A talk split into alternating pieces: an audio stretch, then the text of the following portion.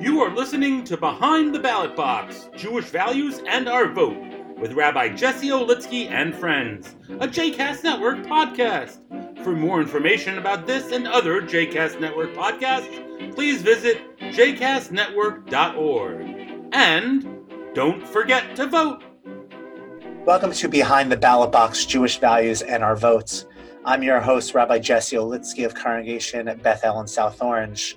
We understand that the Jewish vote is not monolithic, and with just over three months until Election Day, we understand that there are so many issues at stake in November's election. Each week, we focus on a specific issue and how the Jewish community is responding to that issue, speaking to different rabbinic leaders and different Jewish communal thought leaders. Today, we'll be focusing specifically on the climate crisis that our entire planet is facing.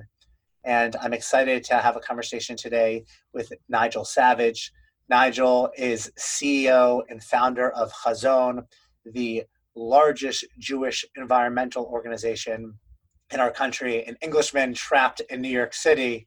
Welcome, Nigel. It's wonderful to have you on the pod. Hi, hi, Jesse. Hi, Rabbi Letsky. Very happy and honored to be here. Thank you so much. Nigel, I'm wondering if you could begin by telling us a little bit about Hazon, an organization that you founded in 2000. Yeah, so a big chunk of Jewish life in the recent period has felt backwards looking. It felt like we were against anti Semitism and we were against attacks on Israel. And I, I, share that, but my question is not just what are we against, what are we for? Not just where have we come from, where are we going, what is our vision? And in particular, the greatest crisis of our era, as you said, and it's chronic, not acute, is the climate crisis. In either Jewish tradition can't speak to it, in which case, frankly, why should we care? Why should any of us in any way be involved? Or if Jewish tradition is important and wise and rich, which we say that it is, then it has to be the case that we find ways to point ourselves outwards. And both, on the one hand, as an organized community to make a difference, and looked at in a different way that we, we, we reinterrogate the tradition to ask fresh questions and see fresh wisdom. And so ultimately, Hazon is about pointing the Jewish community outwards to make a difference on the climate crisis and sustainability and using that process to strengthen Jewish life. Uh, a year ago, just about a year ago, Greta Thunberg was the, the talk uh, of the town. Uh, immediately on Kol Nidre, I gave a sermon focusing on her, really inspired by her work, inspired by the 2 million plus students from over 250 countries across the world who participated in a strike, uh, walking out of their schools and striking because of this global climate crisis. Many in our own community, many of our own students participated as well.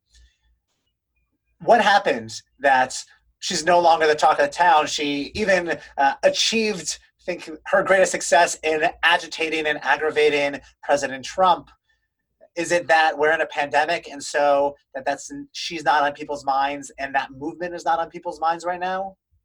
So so yeah so first of all i want to say that the, the office of Hazon that of course i haven't been to for five months is downtown.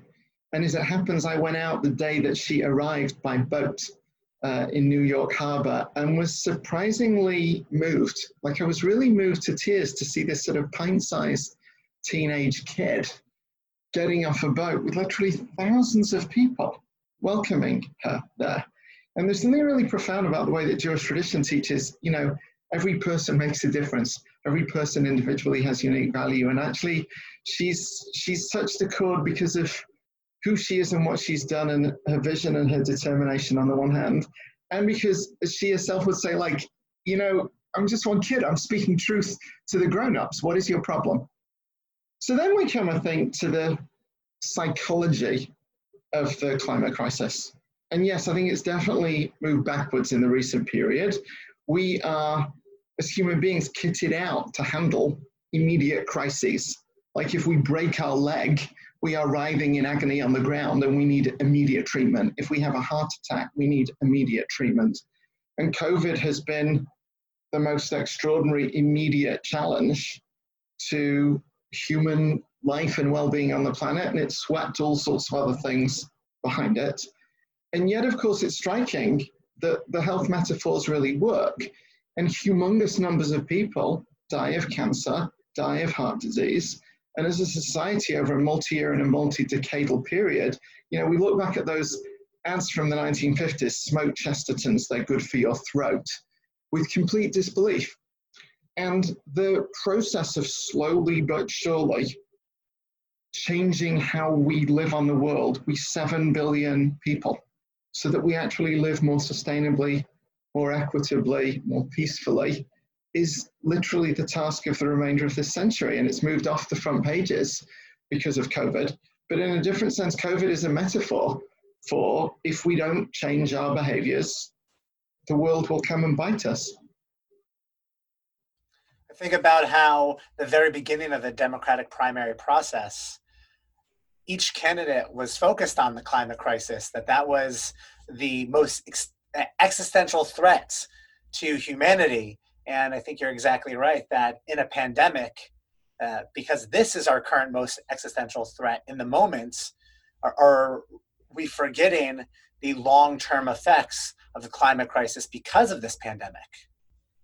Yes, and I, I want to note that it's one of the slight strangenesses of the United States that this is almost the only country in the world in which this is a party political issue. So, for example, when David Cameron became leader of the Tory party, the Conservative Party in Britain, his first day as leader of the Tory party, this is more than a decade ago, he rode his bike to work to make a statement about climate and sustainability. Boris Johnson, as the Tory Mayor of London, rode his bike around town. Um, if you Google Margaret Thatcher, UN climate crisis, Margaret Thatcher, who was the right wing Prime Minister of Britain at the same time that Ronald Reagan was Prime Minister in the United States, Margaret Thatcher was a chemist. She studied chemistry at Oxford in undergrad.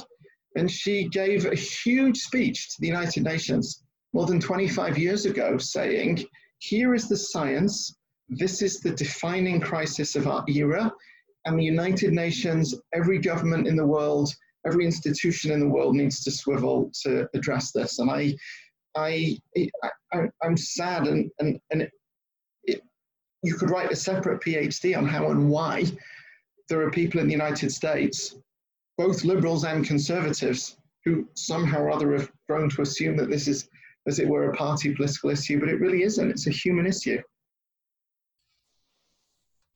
Because this is such a partisan issue in the United States, how do you, leading the largest Jewish environmental organization in the country, work to make this an issue that the entire Jewish community should be worried about and involved in?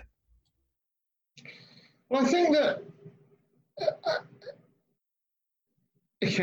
going back to what I said at the very start about Jewish tradition coming fresh in new ways, one of the lines that I'd grown up with, and many of us had grown up with, and at a certain point it sounds almost cliched, is the line from Pirkei wisdom of the ancestors.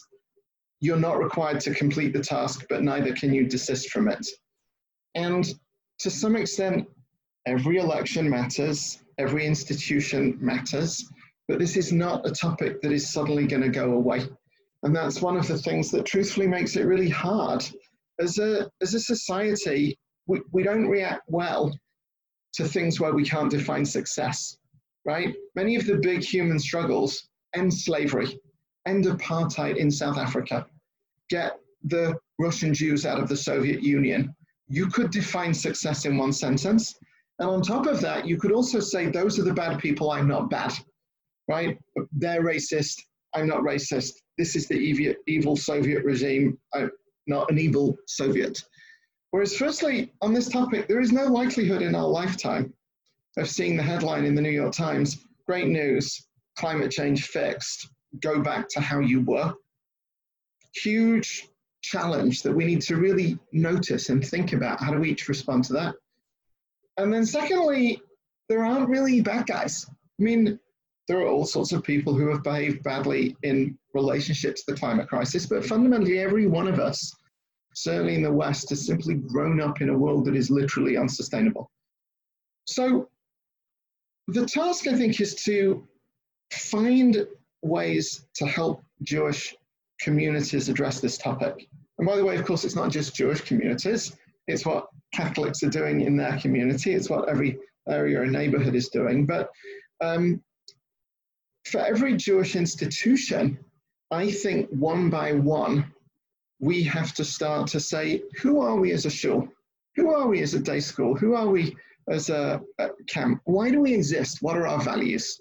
And I, and in fact, before I say more on this, let me actually say a word, uh, sort of ask you the question, both to you as a rabbi and to Beth El as a congregation. Like literally, why does Beth El exist and, and why are you a rabbi? It's a powerful question. Um, I a rabbi because I believe my role and our role as Jewish people are to be God's partners in creating the world that God sought to create. Uh, the utopian Gan Eden, Garden of Eden, that was the initial goal of society and the place that humanity was to cultivate. And I believe our job as Jewish community is to be, as the prophet Isaiah said, to be a light unto the nations, belief that the wisdom and the ethics and values of our tradition are not just meant to be studied, are not just meant to be chanted from the Bema, are not just meant to be taught to our children, but are meant to be used to spread to the masses because it's a way that we can make this world a better place. So that's a beautiful answer. It's none of my business, but as it happens, I agree with everything that you said. And I simply want to note that literally in the words that you used, there was nothing in there about go to shul on Shabbat morning. There was nothing in there about whether you do or don't use your phone on Shabbat. There was nothing in there about how you keep kosher, whether you keep kosher, or in what way you keep kosher, right? You were talking about about the world. You were talking about vision. You were you were talking about Jewish tradition as this large thing that engages the wholeness of it. And so that's where I think that there is a, a mismatch between organized Jewish life on the one hand and the climate crisis on the other hand. And I think that the challenge is it's funny that the, the words of this year have been swivel and pivot, but to but to sort of make a deeper long-term swivel. So to just give an example of, of what I mean, and I'll, I'll drop this back to the election right at the end, but I, I want to really make a larger point. I think as it happens that you arrived at Beth El in, in, in July of 2014. And what's interesting is that, that, that deliberately or accidentally, you were cycling with Jewish time because you arrive just before the Shemitah year, just before the sabbatical year in Jewish life. And as we go into a new sabbatical year, a year from now, September of 2021, you will have been at Beth El for seven years. I don't think Jewish institutions have thought well enough about a seven year time cycle. There's no shul that doesn't treat Shabbat as different than a Tuesday. There's no shul that doesn't treat Hanukkah as different from Pesach. And yet we don't sufficiently yet think about the Shemitah year, the sabbatical year, and the seven year cycle. And I think it's a really interesting thing. It would be an interesting thing for Beth El, but implicitly any shul, any institution that anybody listening to this is a part of, to take that Shemitah year, that sabbatical year, well, to take the period from now until next year, this coming year, to think about the Shemitah year, the sabbatical year, how will that year be different in our community than the other six? And then to use that year to flesh out a seven year vision. And around the climate crisis, nobody has enough time, nobody has enough money, everybody feels guilty. Everybody at some point says to me, I feel terrible that I don't recycle, or we have one car too many, or I'm on a plane too much, whatever it may be. But imagine Beth El between now and the end of the Shemitah year, committing to a seven year vision of the community and saying, by September of 2029, at the end of the next seven year, full seven year cycle in Jewish life, we want to be best in class around environmental sustainability. We don't even yet know what that means. But as a synagogue, we want to be a leading synagogue. In South Orange, we want to be a leading faith community. We want to change the food that we eat and serve. We want to develop a food policy we want to ask where does our food come from? How are the workers treated? How's the land treated? How are the animals treated? Do we use do we serve soda? Why or why not? Do we use plastic bottles? Why or why not? Do we serve meat? Why or why not? What about food justice? What about the interfaith piece? What about food policy in our town and our state and our country? Right? What energy do we use? Do we have bike racks in front of the synagogue? What would it mean to put in uh, to put in showers so that people could ride their bikes to shul and then have a shower and then come to services or classes? And one of the challenges of the climate change is that all of the things that I just sketched out are too big and too overwhelming if we have to try and think about that over the next three months or six months. But going back to the aphorism about we don't have to complete the task, but neither are we free to desist from it, what would it be? And I, I, I say this both rhetorically, but quite literally. Like I, I, and indeed, I really, even as I'm saying this, like as a congregational rabbi and leader, with all of the challenges that you face, pastoral responsibilities, raising money, buildings falling down, bar bat mitzvah, like you will know it better than I do. But as I say, the first step towards driving systemic change is simply to name this as central to Jewish life, sure, to commit sure. our institution to it, to commit ourselves to it multi year, and to align ourselves with Jewish teaching in a very open ended, questioning way. Thoughts, comments, feasible, not feasible, inspiring, challenging? What do you think?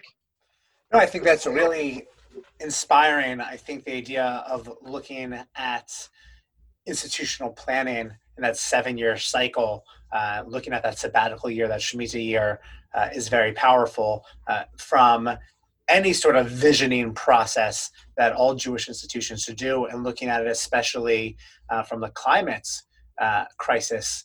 Uh, the small things go a long way, and the small things sometimes seem um, too large when we look at an immediate change. But when we have a plan in place, that's how that change comes. Using using our intellect to make that happen. I think of Torah. I think of when God created humanity in the Garden of Eden and uh, told Adam, told Eve, that when it comes to the land, the shuha, that you should subdue the land. And Sforno focuses on the idea that subdue the land doesn't mean that they should conquer Earth with muscular power, but that they should subdue it, meaning that humanity in this uh, evolutionary chain, uh, the survival of, of, the fittest, where we're at the top of the food chains, we, we have superior intellect. And what does that mean? That means that we need to use our intellect to cultivate the land, to sustain the land, to protect this planet, this original Garden of Eden that God had created. And the only way to do that is through real thought process, to be proactive instead of reactive, to not say we need to make a change immediately, but really, what can we do in the next seven years if given the opportunity? And again, it's not just that I agree with that, and I really do, but I want to bring it down again in a slightly different way. So I just want to imagine in the Hebrew school at Beth El with the Bar and Bat Mitzvah kids, not just teaching them the umpteen places in Jewish tradition that we have regard for how we live with the world, but then to say to them, you're all doing science in schools, figure out the carbon footprint of Beth El, and you start to critique it and make some recommendations to us, the adults, right? Go to the Department of Sanitation and figure out where our waste goes to, and let's figure out how we reduce our waste stream. Do we have composting here? Well, if we do, that's great. And if we don't, will you help us figure this out? Do we grow any food here? Well, let's figure that out together. And, and many of these things, which on the one hand can't be fixed overnight, and so that's a problem. When you open the timescale and you engage people, it suddenly turns out to be a different thing. And we all know that a shul is a place where, like, if you happen to love laning, then like that's your thing or you're a person who loves to make the minyan midweek, then that's your thing, right? Or if you love to help at Kiddush, then that's your thing. Part of engaging these topics openly actually enables shuls to bring new people into leadership, to fire up people who are already involved, and to bring new people in through the door. And then all of this, I think, then then loops back into the electoral question, because again, those of us who've grown up with the tradition and love it, at some level believe that Jewish tradition is good and wise. At some level believe that at least at the margin it helps us, encourages us to be better people. Like we want to believe that we're good people. We want to believe that the Jewish community has been on the right side of the big issues. And it's my experience that people feel guilty about sustainability. And it's one of the things that actually blocks them from doing stuff. Privately, people feel like I'm not doing enough, I'm a bad person, easier not to address it. As a shul and a community, slowly but surely start to move forward on these pieces, one starts to feel that one has standing then to raise one's voice. And that then is a moment to reach out to the local Catholic Church, to the mosque, to the Gurdwara, and say, let's do a joint thing with our communities and invite all the candidates for local office and come and talk to us about environmental issues. Because as faith communities, we have different language. In the Jewish community, we have this. The Catholic Church, the Pope did the encyclical. Like it's different everywhere. But all of our traditions have language about protecting and preserving the world. Let's together do that. And suddenly, it's a way to build relationships within the community, and it's a way to engage with elected officials and candidates, and it's a way to put the force of the Jewish community behind it. In my experience in DC, and it's not that we've done so much of this over the years, but we've done some of this At least historically, some of that consensus is breaking down now. But for a long time, there was a very formulaic interaction between Jews and elected officials in DC. And the Jews would come in and say, We care about Israel. And the elected official would say, I support Israel. And the Jews would say, I'm against anti Semitism. And the elected official would say, I'm against anti Semitism. Didn't go very deep. When, as a faith community, you go in and you say, on behalf of the Jewish community, we want to speak up around sustainability. We want to speak up for the Green New Deal. I think that people pay attention in a new way because it's actually less formulaic and people are interested. You mentioned the Green New Deal. Uh, I want to talk about that for a second, uh, going back to your mention of how partisan this conversation is in this country. Uh, the Green New Deal is really made up of um, two bills, right? There's um, the House Resolution 109 that AOC, that Representative Alexandria Ocasio Cortez sponsored, and there's Senate Resolution 59 uh, that Senator Markey of Massachusetts sponsored. Um, that never really came to fruition, even when it was brought to the Senate floor. Immediately, most Democrats voted present in protest for the early call vote by Republicans. Uh, it seems to be dead on arrival, and yet the uh, proposal of the bill, the passing it from the House, was also really more to make a statement about what those candidates or what those elected officials, what those legislators stood for, even if they couldn't turn that bill into law. And a lot of what you're talking about, I, I find interesting. It's really what can we do in our own institutions separate from what policy becomes law in a way that we need to be the change. We can't wait for those in charge on the local, state, or federal level to make the changes for us. Yes, and, and, and one thing that stands underneath what you've just said is a sort of like an implicit theory of how social change and social mood converts into legislation. And one of the things that's clearly been interesting in the last three months has been to see the impact of Black Lives Matter after the murder of George Floyd. And on the one hand, this country has a 400 year history of slavery and institutional racism. And you could argue that, in one sense, the murder of George Floyd was nothing new. Literally, there are unarmed black men who've been killed by the police this year who were not George Floyd in previous years, and so on and so forth. And yet, in practice, it's absolutely clear that something radically has changed in the country. That there was something so evil about a video that people saw and such an intensely visceral reaction that really has swept the country and it very clearly encompassed people who are radical and people who are not, people who are African American and people who are not.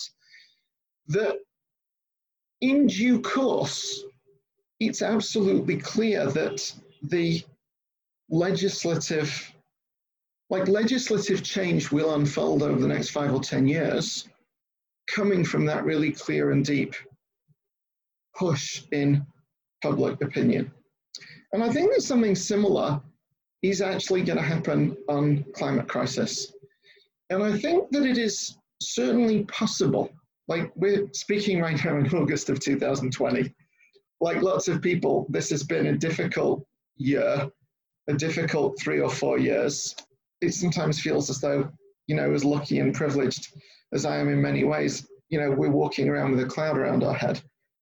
But it could be the case six months from now, not merely that you may have a president and both houses of Congress committed to something like the Green New Deal, but much, much more substantively than that, a very, very, very deep desire for radical change in this country. And I, I want to just give an example of, of what I mean by that, because I think there are two pieces of this.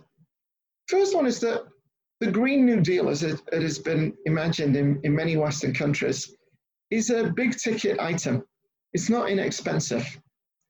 And one of the critiques of it until recently has been, but it's too expensive. Who can afford that? But it turns out that now, not once but twice in the last dozen years, the federal government has literally printed trillions of dollars. We did it in 2008 in, re- in response to the financial collapse, and we've done it this year in response to COVID. And I think a lot of people across the country, and not just in liberal states, all sorts of people have been exposed in relationship to healthcare. And one of the key elements of the Green New Deal is essentially saying, shouldn't every American have free healthcare? Wouldn't this country be a better country if we had healthcare for all and invested serious money in our hospitals, in our nurses, in public health, and so on and so forth? I think on the other side of this, this election, there is going to be a really strong move for that. And so that's how you join. There, it's a dotted line between change in a family, a congregation, a community, public opinion, non-profits. This is this country is a big, complicated, slow-moving enterprise of checks and balances. But something is shifting. If I could be a pessimist for a moment, how do we respond to those who say we've missed our window? that it's too late, that we've done too much damage to this planet, and no matter what we do, the planet is destroying itself, or we are we, we can't change enough or quickly enough to reverse the effects and the impact that we've had, the damage that we've done. So, firstly, you know, when you say being a pessimist, six months ago, before all of this, I remember I was speaking somewhere quite a big.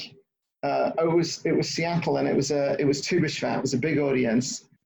And I think I started off by talking about the optimist and the pessimist. And the pessimist, I said, says, I just don't see how things could possibly get any worse. And the optimist says, Oh, I think I can.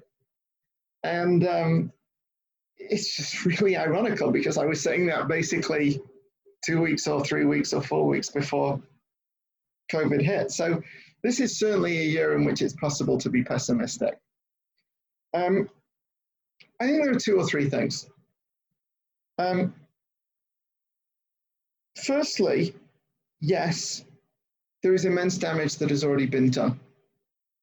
And one of the things that is implicitly part of a Green New Deal is a word that we're going to hear a lot more of in the future, which is adaptation. We have to adapt our cities, our schools, our country to changes that frankly are already underway and are unlikely to change in the next 20 or 30 years, even if we all drove a Prius starting tomorrow. So certainly within the next 5, 10, 15, 20 years, we're going to see increased temperatures, increased extreme weather events, which means that the process, for example, of preparing cities for larger and more intense hurricanes and stormwater drain off and all sorts of things that need to happen that needs to happen. And again, COVID is a fascinating metaphor for this. As one by one institutions are opening up, like the next time that people walk into your synagogue, the synagogue will have adapted to COVID in a variety of ways and will have new protocols. So we're going to need adaptation across Western societies because of that which has already happened, on the one hand.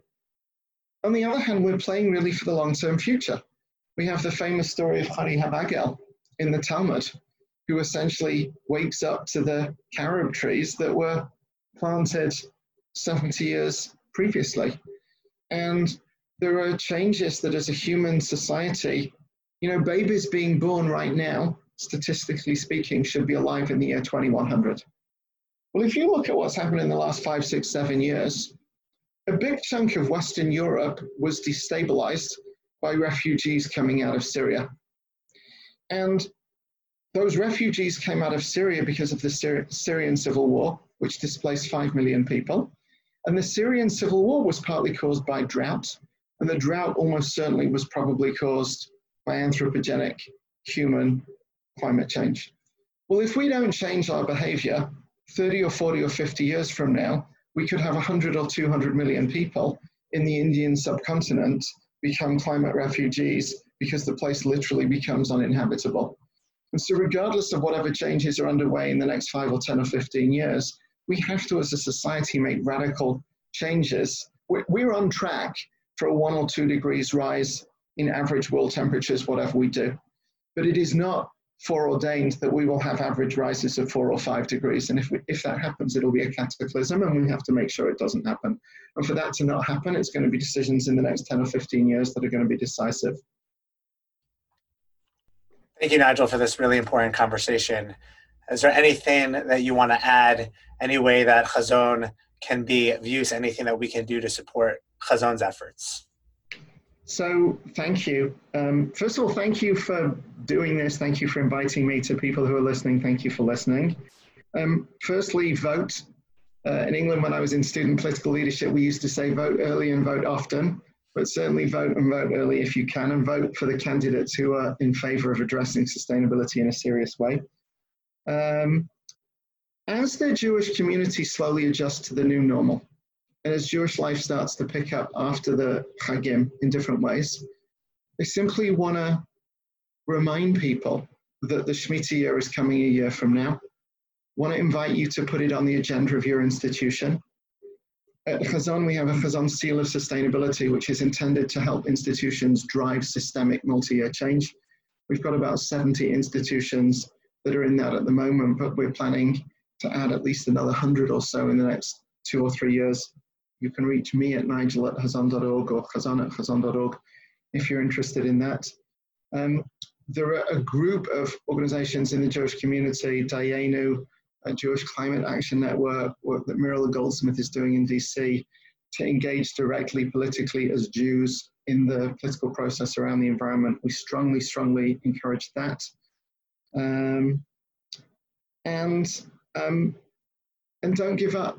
Have some sense of vision. Like let's really commit to making a difference. Thank you, Nigel. We can follow Nigel on Twitter at N I G E L S S A V A G E and follow Hazon on Twitter at H A Z O N. And thank you for being a part of this conversation. Until next time, everybody, stay safe, stay healthy, and don't forget to vote.